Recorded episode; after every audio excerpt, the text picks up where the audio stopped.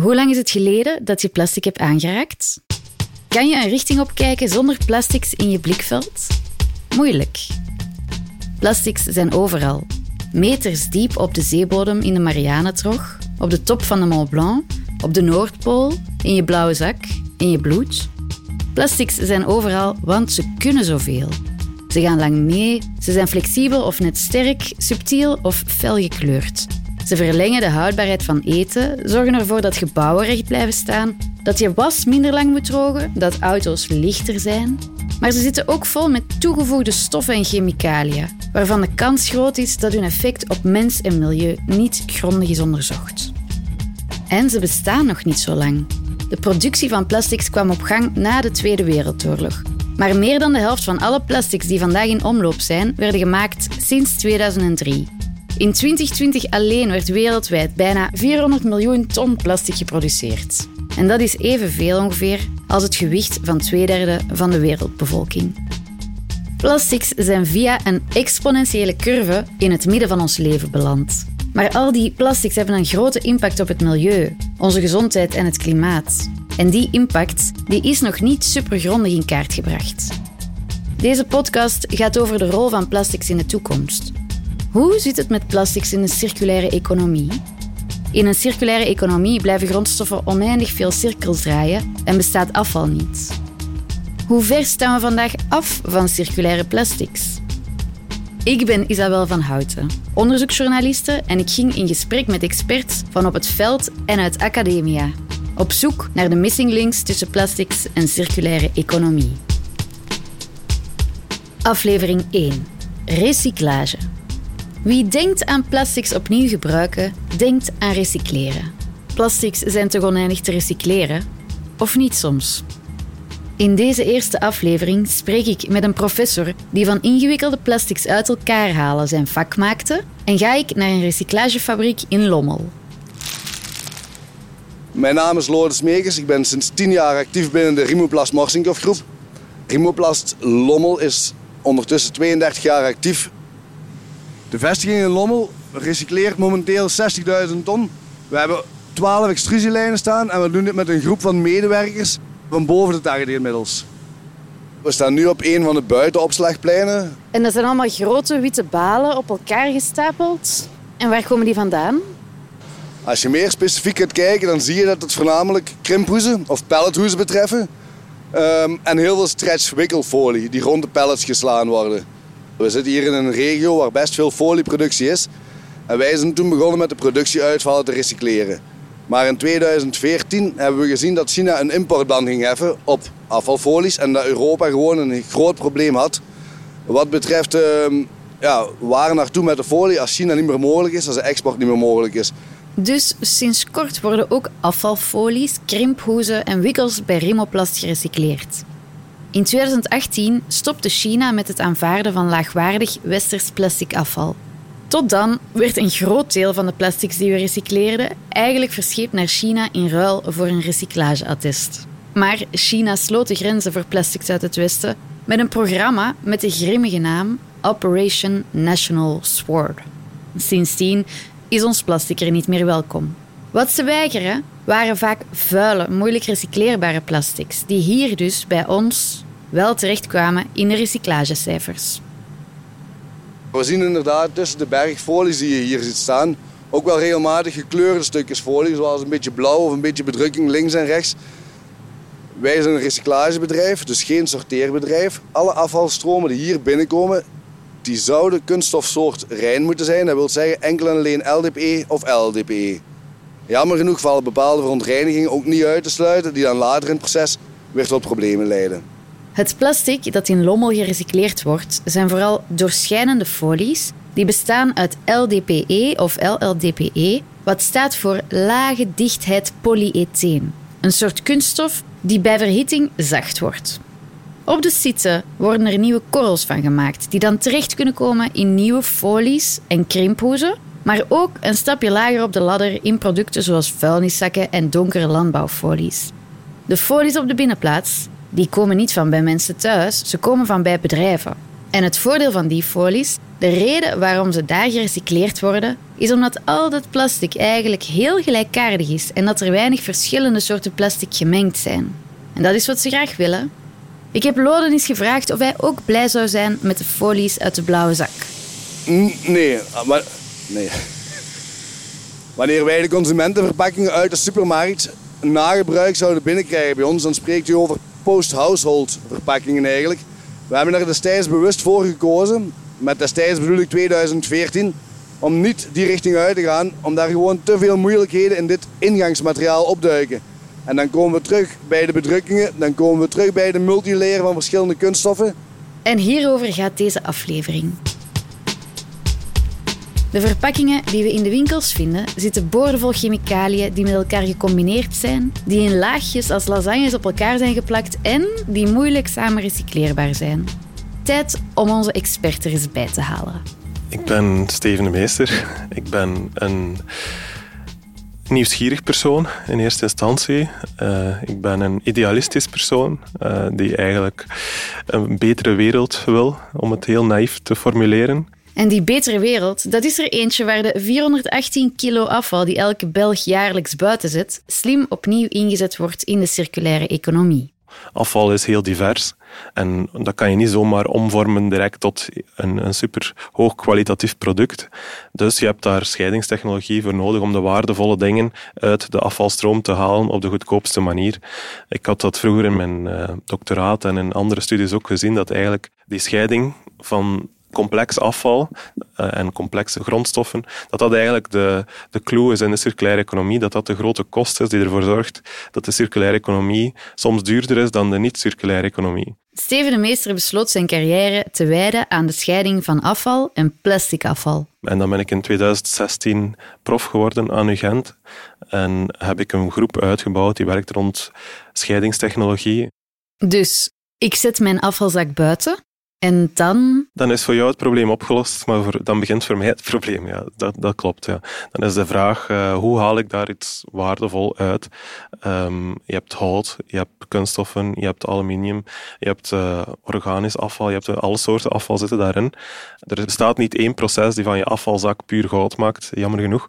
En dan gaan wij kijken, hoe halen we het hout eruit, hoe halen we de kunststoffen eruit, et. Dus het scheiden van die verschillende materialen in eerste instantie, maar dan in tweede instantie ook binnen de materiaaltype, afval stinkt bijvoorbeeld, hoe haal je de geur eruit? Want je wil geen producten in de supermarkt die nog stinken naar de afvalzak waar je ze ooit hebt ingegooid. Of uh, de, veel dingen tegenwoordig zijn aan elkaar gelijmd. Denk aan je elektronica, je iPhone is de tabel van Mendeleev aan elkaar gelijmd. De hele circulaire economie, ook verpakkingen zitten lijmstructuren in. Uh, textiel, schoenen zijn aan elkaar gelijmd. Alles is aan elkaar gelijmd. Dus hoe haal je lijmen van elkaar zodanig dat de materiaaltypes want vele verschillende materiaaltypes zijn aan elkaar gelijmd en je moet die dan scheiden. Dus hoe verwijder je lijmen en dat soort dingen? Of hoe verwijder je kleur? Uiteindelijk willen wij de marketingdivisies van bedrijven en dergelijke willen natuurlijk een marketingstempel uh, op de producten zetten, zodanig dat wij ze kiezen in de supermarkt. Dat is normaal. Maar als je kleuren mengt, in je afvalzak zitten alle kleuren samen per materiaal. En als je die natuurlijk mengt, dan krijg je zoals bij verf eh, donker of bruin of een, zwarte kleur. En dan zoeken wij hoe kunnen we die kleuren verwijderen zodanig dat je weer een transparante of een blekere film of, of materiaal hebt waar je eigenlijk terug de nieuwe kleur en eigenschappen aan kan geven. En uh, hier zien we dus een hele grote berg witte folies. En dan een, een grijpkraan en, en een lopende band. Ja, we zien hier dus de ingang van onze verschillende wasstraten. En vanuit deze ruimte worden alle balen volgens een bepaalde recepturen opgemengd. Alle gebruikte folies die binnenkomen hebben een tikje andere eigenschappen. Een belangrijk onderdeel van recyclage vandaag is de zoektocht naar een uniforme stroom die regelmatig binnenkomt en gelijkaardig is samengesteld. Anders zit de recycleur met een probleem dat hij niet goed weet wat er binnenkomt en ook niet goed weet wat er buiten gaat. En dan kan hij ook geen garanties geven aan zijn klanten dat zijn product bepaalde eigenschappen heeft.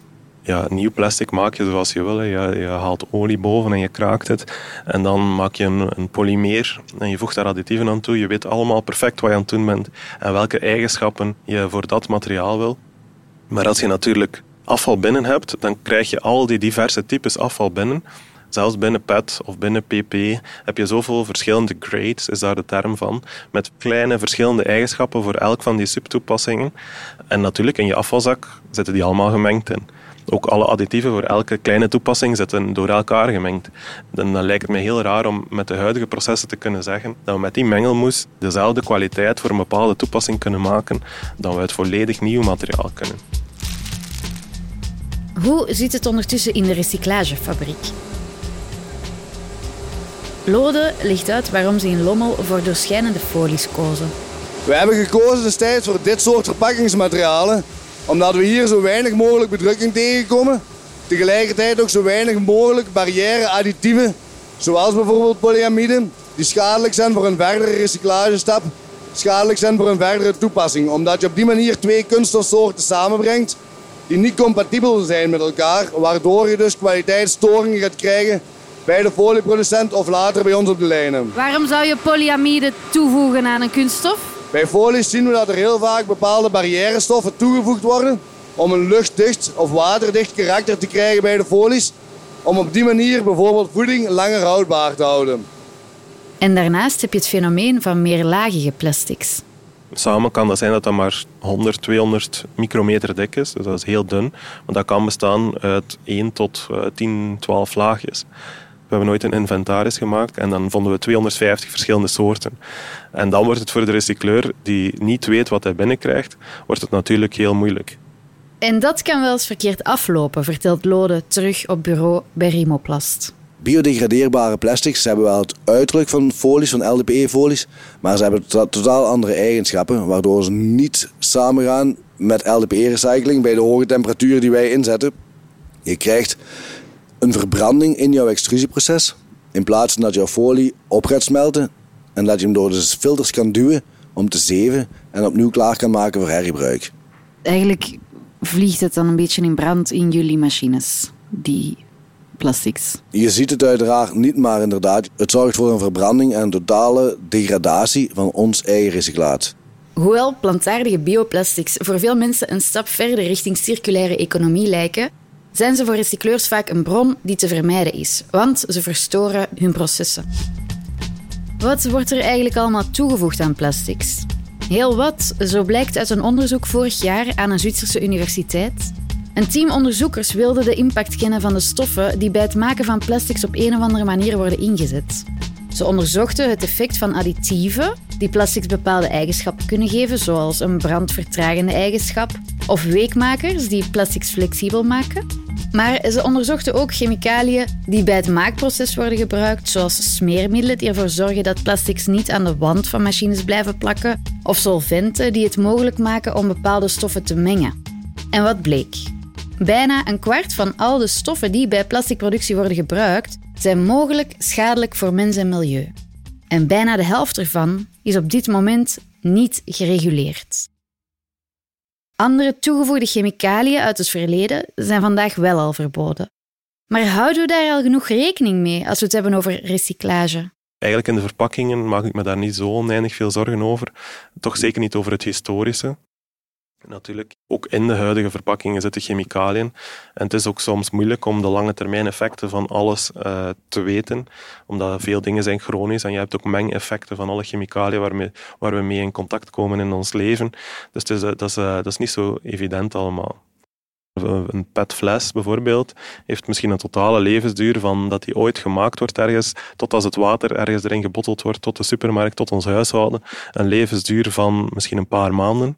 Uh, dus daar heb je weinig historische opbouw van additieven of chemicaliën uit het verleden. Als je natuurlijk kijkt naar de bouwsector, uh, daar heb je ja, dingen die uh, uh, ramen uh, waar, waar er, of uh, matrassen is ook zo'n voorbeeld, heb je eigenlijk dingen die langer bij de consument zijn en waar je wel die historische opbouw in hebt. Dus in, in sommige sectoren is dat iets relevanter dan in andere.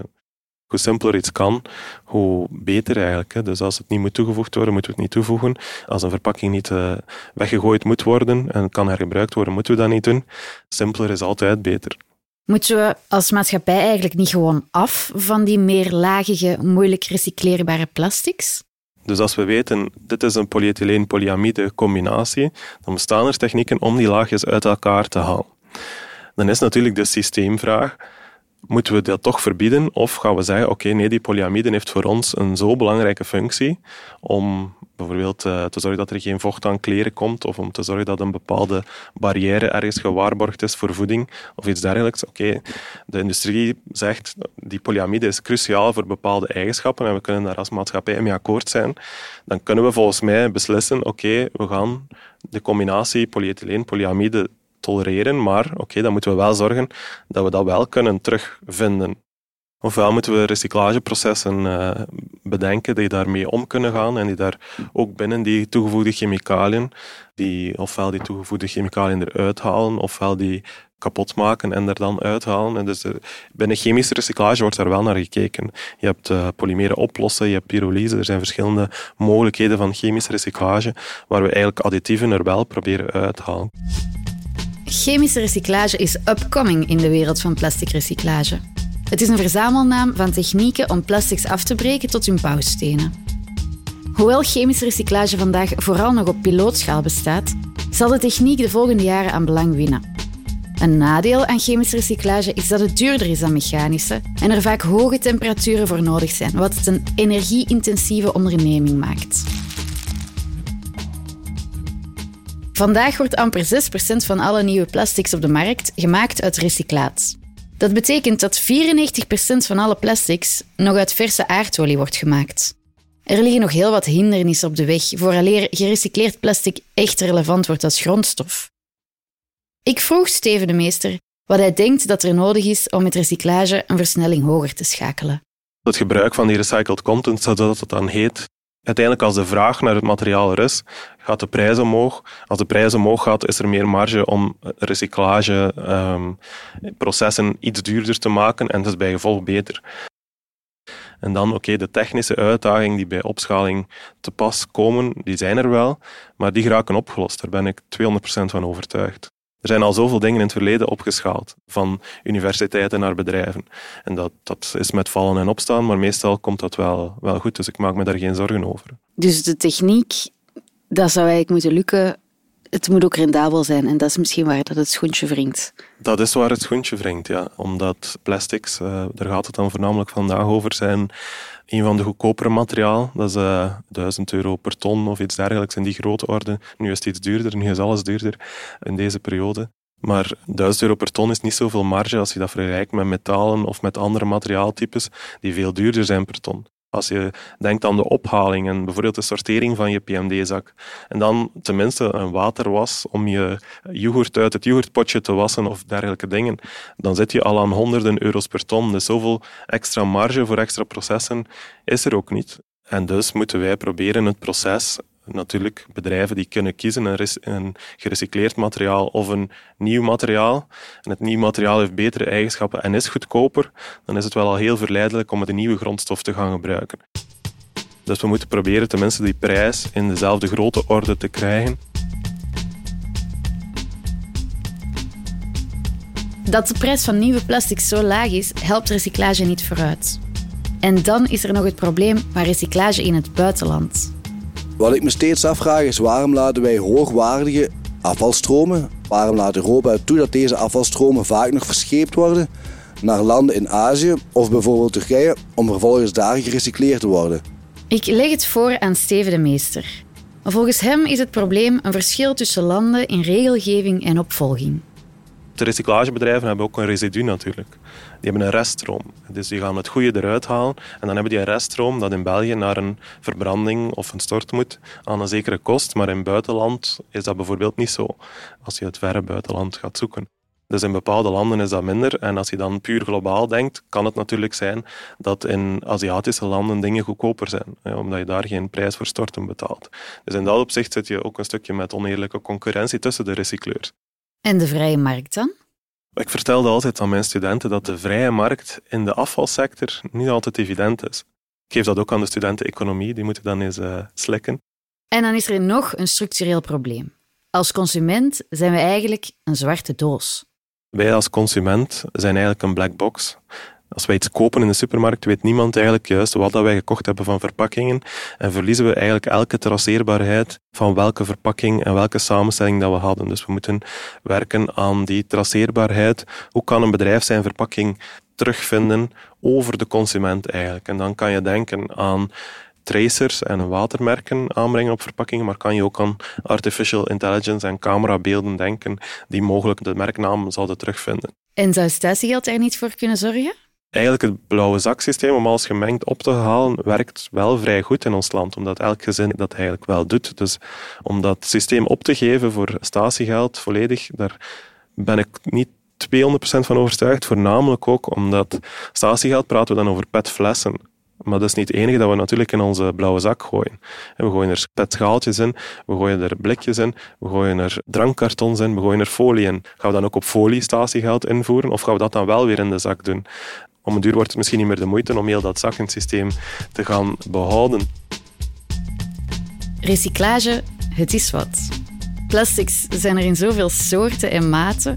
Er worden chemicaliën aan toegevoegd. Ze worden als fijne lasagnes op elkaar geplakt in belegschaaltjes. Ze hangen vol yoghurt, stickers, stof en inkt. Plastic is goedkoop, recyclaat is duur, de vrije markt hapert en de cirkel is vandaag nog lang niet rond. Kan het nog goed komen? Het is complex, maar op zich ben ik wel optimistisch natuurlijk. Hè. En, uh, er is nu wel een heel harde drive om daar dingen aan te veranderen. En je voelt dat alle bedrijven er ook mee bezig zijn nu in de kunststoffen- en de recyclingsector. Ook dat de overheid er naar kijkt.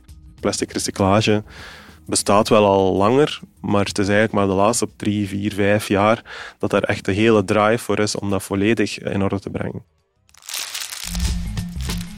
Dit was de Plastic Podcast, gemaakt door Isabel van Houten voor Apache. Montage en geluid door Wederik de Bakker. Met de gewaardeerde steun van Fons Pascal de Kroos.